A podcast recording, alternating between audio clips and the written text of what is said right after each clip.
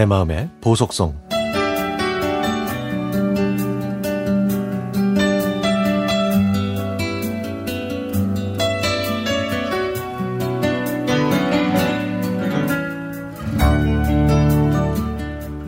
날씨가 좋은 며칠 전에 엄마와 함께 아빠한테 다녀왔습니다.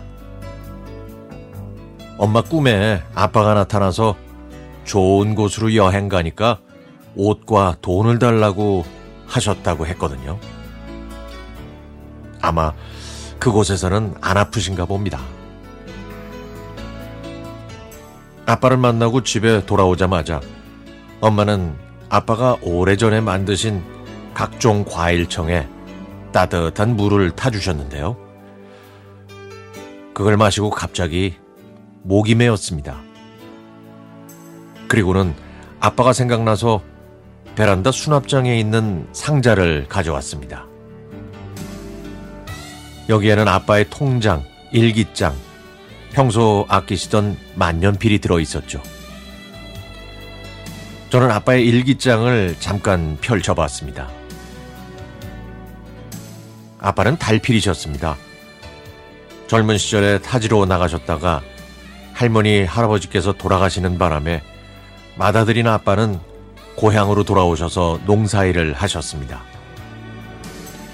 그 일기장에는 꿈을 접고 고향으로 돌아와 농사일을 하시면서 힘들었던 일, 저희 사남매를 낳고 키우실 때 고열이 난 아들을 위해 새벽에 약을 구하러 갔던 일, 자식들이 학교에서 상장을 받아와 기분이 좋으셨던 일, 소가 새끼를 낳은 일 같은 사소한 일까지 적혀 있었죠. 아빠는 또 마음이 여려서 남에게 모진 소리도 못하고 베풀기만 하셨고, 그러다 보니 걱정이 참 많았습니다. 애정 표현도 어색해 하셨던 아빠와 그런 아빠를 닮은 저는 그래서 살가운 표현을 많이 하지 못했죠. 그런 아빠가 변하게 된 계기가 생겼습니다. 제가 두 아이 다 키우고 나서 마흔이 됐을 때 셋째가 생겼다고 말씀드렸더니 아빠는 제가 또 힘들겠다면서 걱정을 하셨죠. 아이를 낳고 친정집에서 산후조리를 할 때 추워하는 제가 안쓰러웠는지 방 문틈으로 들어오는 새바람을 비닐로 막으셨고 손녀 목욕도 시키셨습니다. 제 생일에는 미역국도 직접 끓여주셨고요.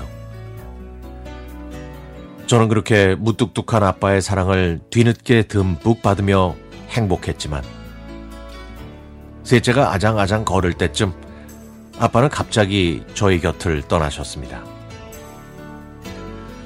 돌아갈 수 없는 젊은 날이 그리우셨는지 아빠는 일기장에 시 한 편을 적으셨습니다. 내가 만일 삶을 다시 살 수 있다면 쓸데없는 걱정은 덜어두고 행복한 고민만 하리라. 단순한 일상의 즐거움을 느끼고 삶의 매 순간순간에 집중하리라. 할 수만 있다면 빚을 지고서라도 여행을 가리라. 새로운 것은 겁내지 않고 해보고 후회하리라.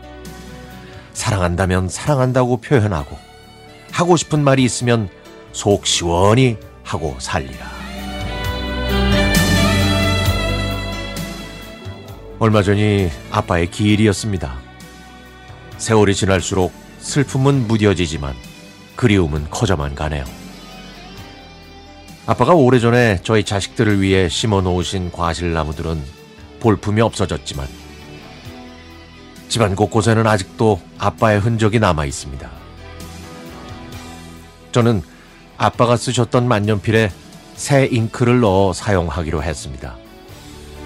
이 만년필은 사각사각 소리를 내면서 아빠와의 추억을 오래오래 기억하게 도와주겠죠?